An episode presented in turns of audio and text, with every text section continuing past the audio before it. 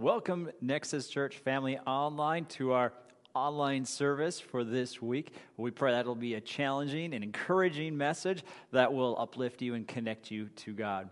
Uh, in our service today, we will start out with one song of worship, kind of get us prepared for the message. And we'll have about a half hour for a message, maybe a little less, a little more. And then we'll close it off with a time of reflection with a song at the end. And so today I would like to open up in prayer as we prepare for today's message. Father, thank you for today. I thank you for the songs that we will sing that are praise to you. I pray that the message that is shared today will encourage those who are listening. And I thank you for them and their lives and their families. And I pray that this week will be a great week as we be a light to our world around us. In Jesus' name.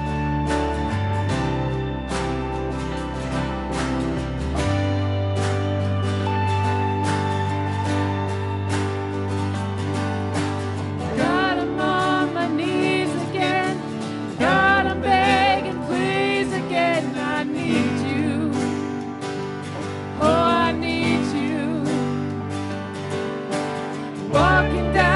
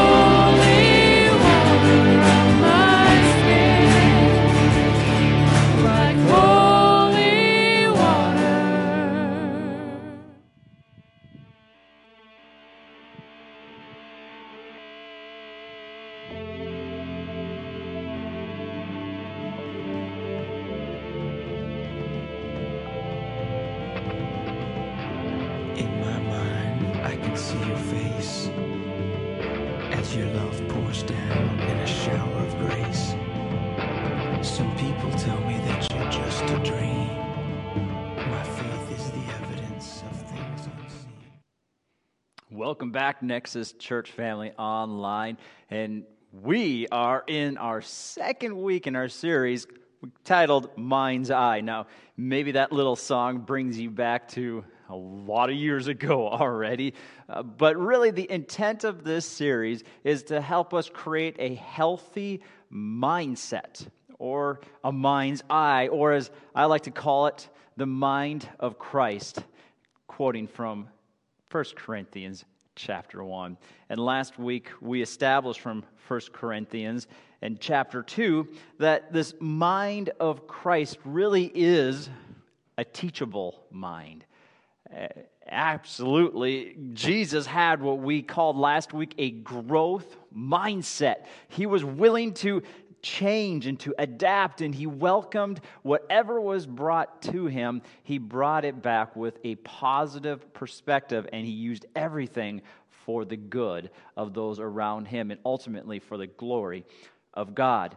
And so, if we're going to create this mind of Christ, we need to figure out eh, now that we have this teachable spirit, one that wants to become like Christ, or as maybe what Paul said in Romans 12, verse 2, he said, Do not be conformed to this age, but be transformed by the renewing of your mind, so that you may discern what is the good, the pleasing, and the perfect will of God. And so now we must understand what does that healthy mind look like what must we do internally so that we can be transformed and become like christ in our thinking and ultimately then in our actions as well and so that is what we are going to be focusing on today how do we create this healthy mind and really it begins when we get rid of those things that are not of Jesus, those things that cloud our mind. Now, the reality this morning is, is every single person listening or watching along today, we all struggle with a healthy mind. We all have garbage that likes to corrupt our mind. Now, whether it's maybe bad thoughts about other people, maybe it could be anger or negativity or pessimism, or maybe it could even be something about how people view you. We all have this tendency to allow things to creep into our minds. And we have a perfect example of this in the Bible. In fact, it was the first king of Israel. You see, Israel looked at the, the nations around them and how powerful they were and their great leaders, right? Uh, the mighty kings of the old. And then they saw that. And they cried out to Samuel, who was kind of their pastor, if you will, at the time. Uh, he was a mighty man of God. God spoke to him, much like Moses, his predecessor, and, and he delivered a message to the people. He was kind of that in between God and man. And so they cried out to Samuel, Samuel, we must have a king. And so Samuel went to God and they had conversation, and God said, No, I, I don't want you to have any king but me. I am your king. Don't put man in that place of me because if you do, he will, he will ruin it. He will misrepresent me. But they proceeded and they continuously uh, pleaded Give us a king. Give us a king. And finally, God gave the green light uh, to Samuel. And then he told him which person was to be the first king. And he set apart Saul. Saul, who was a very humble man. He didn't want to be the next king, but yet he was the man God had. And we don't get too far in this story of Saul before he meets his first battle, his first war. And in 1 Samuel uh, chapter 13, verses 6 through 14, we read of Saul's first encounter with God. This was pretty powerful. And so the men of Israel saw that they were in trouble because the troops were in a difficult situation. They hid in caves and thickets among rocks and in holes and cisterns. Some Hebrews even crossed the Jordan to the land of Gad and Gilead. Saul, however, was still in Gilgal, and all his troops were gripped with fear. Right? this is their first massive battle. This is their first ever king. What are we to do? We are outnumbered. We are spread out. We're running for our lives. And so he waited seven days for the appointed time that Samuel had set. Right? So Samuel told him to go to this certain place, wait for me, and I will seek God for you and for Israel. But Samuel didn't come to Gilgal, and the troops were deserting him. So Saul said, Bring me the burnt offering and the fellowship offerings. Then he offered the burnt offerings. And just as he finished offering the burnt offerings, Samuel arrived. So Saul went out to greet him, and Samuel asked, What have you done? Saul, you know better, right? Saul answered, When I saw the troops were deserting me and you didn't come within the appointed days, and the Philistines were gathering at Michmash, I thought, the Philistines will now descend on me in Gilgal, and I haven't sought the Lord's favor. So, so I forced myself to offer the burnt offerings. He forced himself. He knew he wasn't supposed to do it, so he forced himself. Now, if only we could trust that Saul was telling the truth.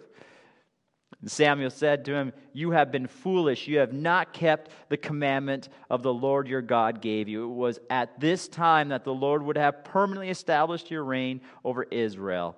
But now you will your reign will not endure. The Lord has found a man after his own heart, and the Lord has appointed him as ruler over his people because you have not done what the Lord commanded.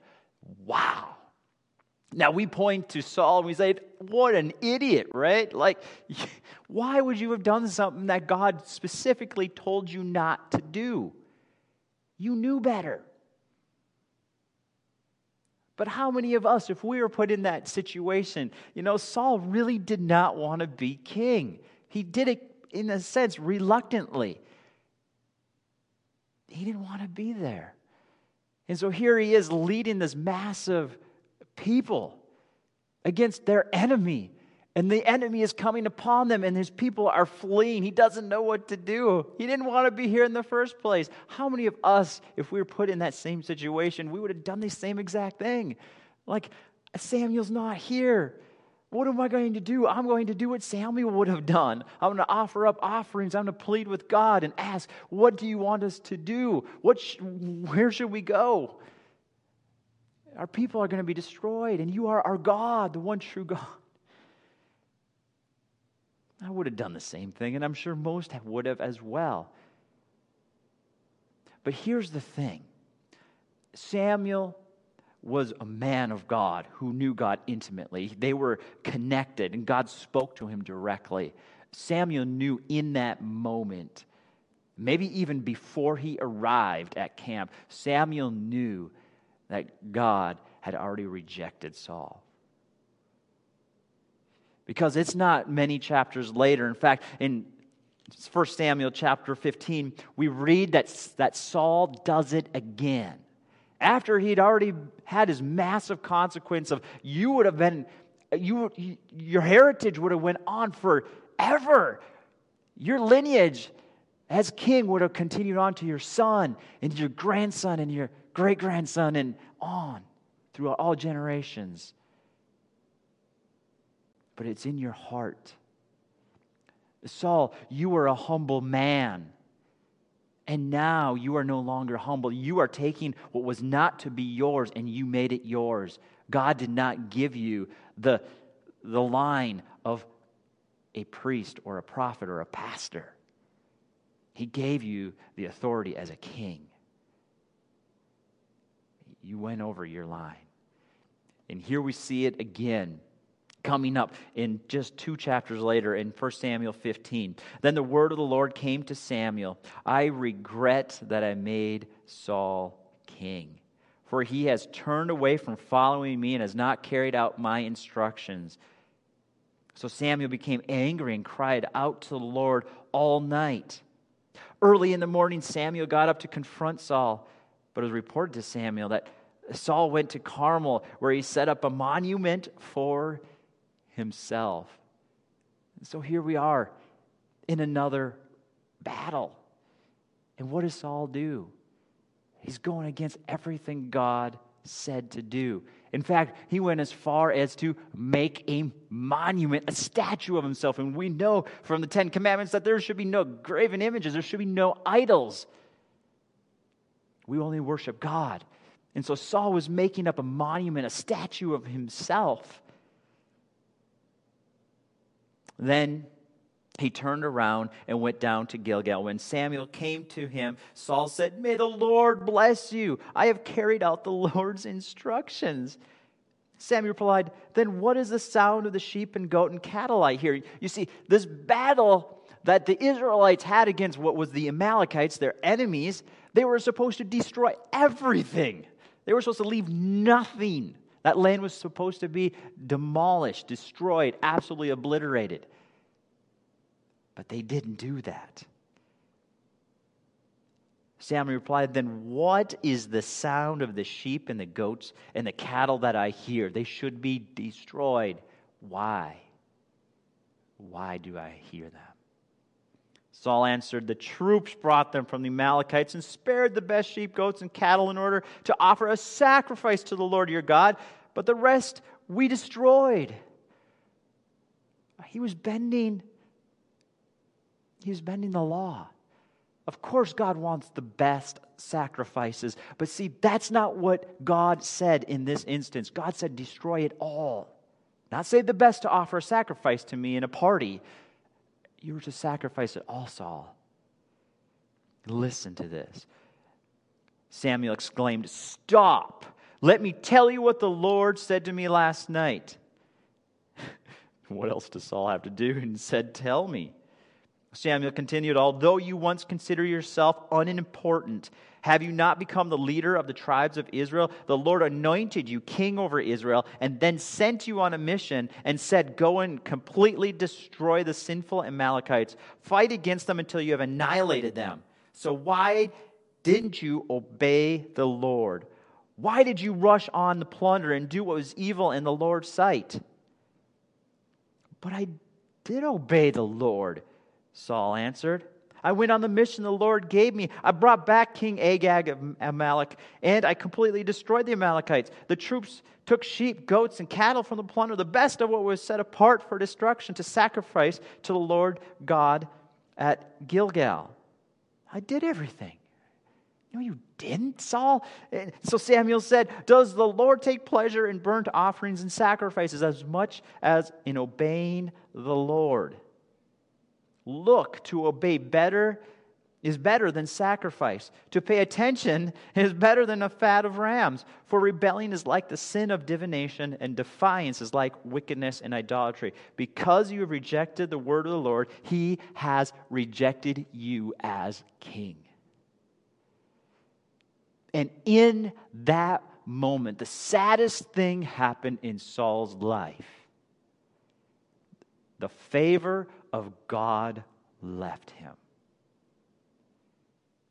We read in 1 Samuel chapter 16 a few short verses, some of potentially the most, I would say, the most depressing verses in all of scriptures because it, it shows us what happens when we know what to do and we don't do it when we allow sin or evil things to creep into our mind and we turn from God and turn to our own wicked ways, we lose the favor of God. And Saul lost that favor when he was anointed and, and blessed as king from Samuel. He received the favor of God and he became mighty. But when he became mighty, his flesh rose up, and what was once a humble man became a prideful man. A man who set up idols upon himself, who took the place of a prophet or a priest instead of living in the line that God gave him in his favor. And so in verse 14 of 1 Samuel 16, we read Now the Spirit of the Lord had left Saul, and an evil spirit sent from the Lord became, began to torment him. So Saul's servant said to him, You see that an evil spirit from God is tormenting you. Let our Lord command your servant here in your presence to look for someone who knows how to play the lyre. Whenever the evil spirit from God comes on you, that person can play the lyre and you will feel better. Think about that. That was David, the next king that was anointed. And his lineage does live on. Because though he still was man and sinned, he was right with God and he asked for forgiveness. He repented. But Saul never did. And the favor left him. Now, many people, they read that and they're like, an evil spirit from God. God isn't evil. No, what happened was, was Saul made the choice to turn from God. He didn't repent and he went his own way, and God's favor left him, and he allowed the enemy, much like we read in the story of Job, where God allowed Satan to have his way. But unlike Job, Saul never came back he turned from God and he went his own way. You see, we read this in the New Testament where Paul says in Romans 1, verses 21 and 22, they knew God. Every single person ever created knows God innately inside of themselves. God gave them that. They know God, but they don't or wouldn't worship Him as God or even give Him thanks, wouldn't even acknowledge Him. And they began to think up foolish ideas of what God was like. And as a result, their minds became dark and confused. Claiming to be wise, they instead became utter fools. They became utter fools. Think about that. God allows us to go down a path if we choose. Saul went down that path. He had the opportunity to get right with God. Even though he had already had his consequence of his lineage wouldn't carry on the kingship, he still had the favor of God on him. But repeated disobedience created the favor of God to be removed. And that, that should scare every single person. Can we, can you, can I get to the point where we reject the one who saved us? Are we capable of that? Now, I realize, depending on your theology, some would say yes, some would say no. I'm, I'm not here to argue that today, but I do believe that Saul was anointed as king. He had the favor of God in his life, and he chose to leave God, and the favor of God left him. I don't want that.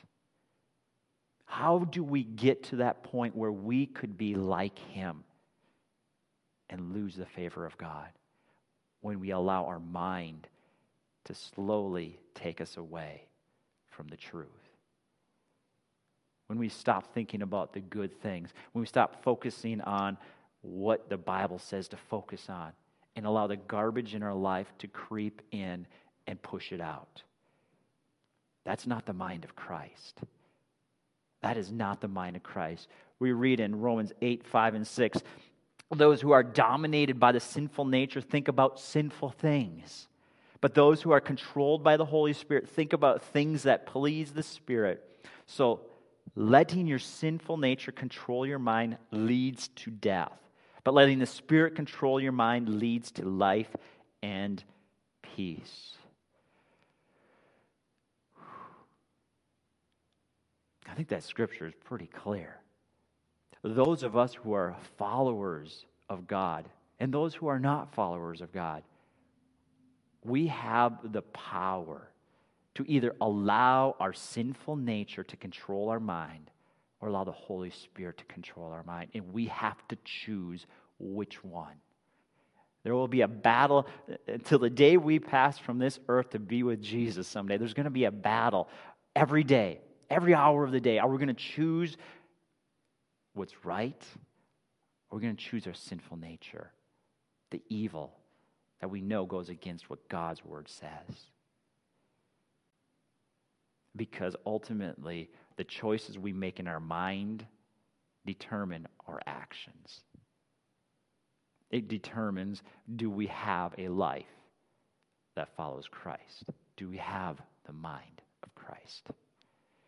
And so as 1 Peter 1:13 says, we must prepare our minds for action and exercise self-control. So where do we begin?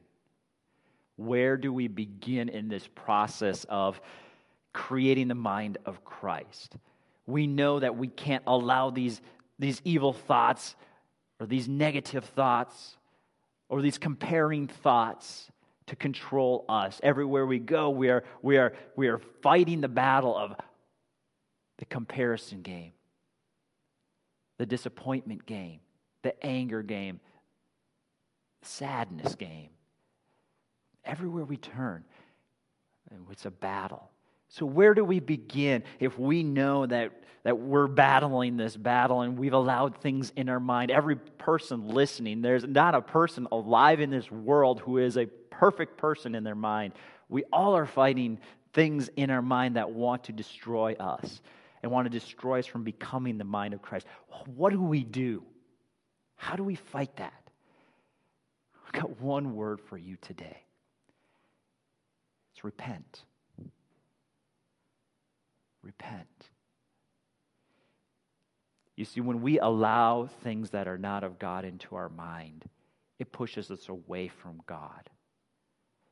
Much like Saul, his pride pushed him away from God. Maybe it's not pride for you, maybe it's depression, maybe it's fear, maybe it's anger, maybe it's comparison, maybe it's what other people think of you. We all have something. That is not what God wants us to be focused on. And we must repent of that. And for some people today, that's like, what is repent? It's much more than asking for forgiveness. That's what people are always like, well, we just got to go to Jesus and ask for repentance. And that's a great start. Like, that's the first step, really, in repentance. But repentance is something so much more because if we want to be right with God, forgiveness just frees us from the consequences of what we do with God. That frees us, that gives us that relationship with Him. But we want to live an empowered life. I like what Corrie ten Boom says. Her view of repentance is this She says, Four marks of true repentance are acknowledgement of wrong. That's good. In, in order to even ask for forgiveness, you have to say, I've actually done something wrong. You have to own it. I really like that thought. We have to own that that thought that's in my mind, that's not right. That's keeping me from becoming what God wants me to become. It's keeping me from the mind of Christ. And so we must acknowledge, acknowledge our wrong, and then willingness to confess it. Now, first, you have to confess it to God, but I really encourage you to find a, a group that you can confess it to. Because if there's one thing I know, when other people know and you are held accountable, you will have breakthroughs. You need to confess it. Allow others to join you in that process of finding healing from that brokenness. Because anything that's not of Christ is a broken spirit, a broken flesh. And so then she goes on and says, after we've acknowledged it, after we've been willing to confess it, then we must have a willingness to abandon it. That means stop doing it. Now, once you have confessed it and you have a group of people around you to keep you accountable, it's easier to abandon it, right? It's easy to say, I'm not going to do it anymore when you have somebody asking you, How's that going? How's that going? You have to abandon it in order to find freedom from it. And then lastly, she says, a willingness to also make restitution right? Now, that's not in every situation that you have to make restitution. That means, in a sense, paying it back, giving something up of yourself to make it right. That doesn't always have to happen, but it's a willingness to say, I've done wrong and I'm willing to make it right. That's a willingness. Now, another way of looking at it is in Second Chronicles 7:14. This is a, a popular verse that really supports Corrie's quote there. And this is, of course, geared toward the nation of Israel. And of course, Israel, uh, now this goes way past Saul's kingship, and this is many years down the road, but they had fallen so far from God because, again, why? They made man king instead of God. But the kings of Israel had taken them so far down that the nation ended up splitting, and one, one part of it ended up falling way farther than the other part, and the other part was holding on. But it was about time for them to be also destroyed and sent into slavery. But God continued to send prophets, these people who spoke to the people and said, continuously come back, come back, come back. And the whole thing was repent, repent, turn from your wicked ways and turn back to God. And in Second Chronicles 7:14, we read, it's like the last plea from God if my people who are called by my name, followers of me, will humble themselves. Stop thinking that they're perfect and they're everything that they could ever be. Just be humble and pray. Seek my face. Turn from your wicked ways, right? You're going this way. You're going down this path of destruction, of thinking negatively, full of anger. Stop going down that road and turn back to what you know is true back to what my word says. Because if you do that, I will hear from heaven. I will forgive your sins and I'll heal your land. And healing their land was so, so powerful because their land was being destroyed by the enemies. And what is that healing that you need? Friends, I can't think of anything else than we need a healing of the mind. After the, the elections in this season of COVID, in the, the polarization that has happened from that, and then added to it the racial tensions that we're experiencing, our nation is, is filled with such hurt, pain, confusion, distrust. If you want conspiracy theory right now. Uh, it's full of conspiracy theories. We can't trust anybody right now. We make up stories for everything. We need a healing of the mind. And the only way we're going to see a healing of the mind and the healing of these tensions and these divisions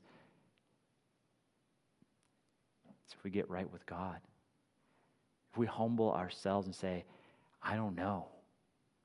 I don't know. I don't know what's right. I don't know what's wrong. All, all, I know is that in my mind, I'm feeling these, these pressures, this anxiety, this stress, this, this fear, this hatred, whatever it might be. I feel this and it's tormenting me and I don't want it anymore. You have to acknowledge that things are not right in your mind. And I want to have the mind of Christ. If we're going to become what God wants us to become, we've got to get to the point where we admit it, we share it, confess it, confess it, and we get right with God. We seek Him in His Word. What does His Word say? What should we be thinking about? We should be getting uh, time with Him. What, what, what, what is He telling you? His word is full of truth, but maybe he has something he just wants to tell you right now. Would you be willing to spend the next half hour, the next half day, dedicated to what do you have for me today? What do you want me to think about? Where do I need to get right with you? Because He wants to heal your mind. Israel needed a healing of the land. We need a healing of the mind. We need a healing of the mind. Well, as we close our time together and we go into this time of reflection and song, Isaiah 55, 6, and 7 has a powerful reminder that I want to leave you with today. You see, we, we come to really the end of the Old Testament in this passage as, as God is preparing his people for what is coming Jesus, the Savior, the Messiah. And he cries out to his people listen to this. This is for you today. If you want to have a mind of Christ, if you want to have a healthy mind's eye, here's what you need. You need to do what he says seek the Lord while you can find him. Call on him now while he is near. Let the wicked change their ways, repent, and banish the very thought of doing wrong. This is so good. Let them turn to the Lord that he may have mercy on them. Yes, turn to the Lord God, for he will forgive generously. We don't know when our last hours will be, when our days come to an end. Saul ran out of chances, and then 1 Samuel 16, God removed his favor. I have no idea how God works, but I do know that he continuously reaches down and he offers you the opportunity to repent. And so today, if you need to repent, if you need to turn from your wicked ways, and it begins in the mind, actions follow the mind. You need to get healthy in your mind. Get the mind of Christ. And if you seek him, you will find him. And if you turn from your wicked ways, he will heal your mind and you will be on the process of getting the mind of Christ. Father, I thank you for this day. I thank you for the promises that are in your word. That if we will seek you, we will find you. And that if we repent, if we turn from our wicked ways, Father, you will heal us. You will heal us. And I pray that right now you will be speaking into the hearts and the minds of people, and you will be challenging them, challenging them in specific areas of their mind that they need to turn from so that they can find what the mind of Christ is, so that they can be freed to become all you have them to become. And I thank you that you never stop that you love us so much that you continuously reach down your hand and you offer us forgiveness. And so I pray you move mightily right now in every listener's life. In Jesus' name, amen. Amen. Thank you, Nexus Church family online, for joining us today. And I look forward to seeing you again next week.